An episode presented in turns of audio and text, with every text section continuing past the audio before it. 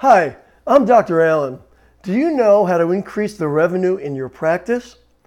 There are two ways to increase the revenue in your practice. Increase what you charge for your services and or add more services. If you are serious about expanding your services while still maintaining the basic principles of what you do, then pay very close attention. Right now, there are millions of people suffering from nomophobia. In fact, it's fair to say almost 90% of your patients are suffering from the disease and don't even know it. Although there is no known cure for nomophobia, you could still help these people in other ways.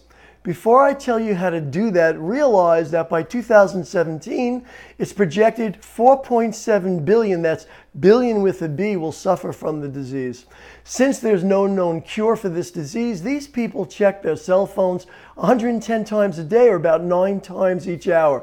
People say the constant checking is not actually to find a cure, but is rather a manifestation of the disease. In fact, a whopping 46% of nomophobics say they couldn't live without their phones. So, what can you do? As it turns out, people that suffer with nomophobia also suffer with numerous other symptoms and maladies, and these you can absolutely help. Nomophobics find comfort in knowing someone is close by to help them with their other problems when they do need help. If you are close by, you are the person they call. Literally, nomophobics are a gold mine of patients. However, since they live on their smartphones, checking 110 times every day, the only practitioner that meets their needs is one that has their own mobile app so that they can click on your icon right on the home page of their smartphone and automatically call you to set up an appointment. With just about the entire population now suffering from nomophobia, you need to act fast so you are the first choice every time they need a health professional. Dollar for dollar, this is the lowest cost, most effective patient strategy to make lifelong patients. First, of course, you need to know what nomophobia is. Do you? Nomophobia is simply the fear of being without your cell phone.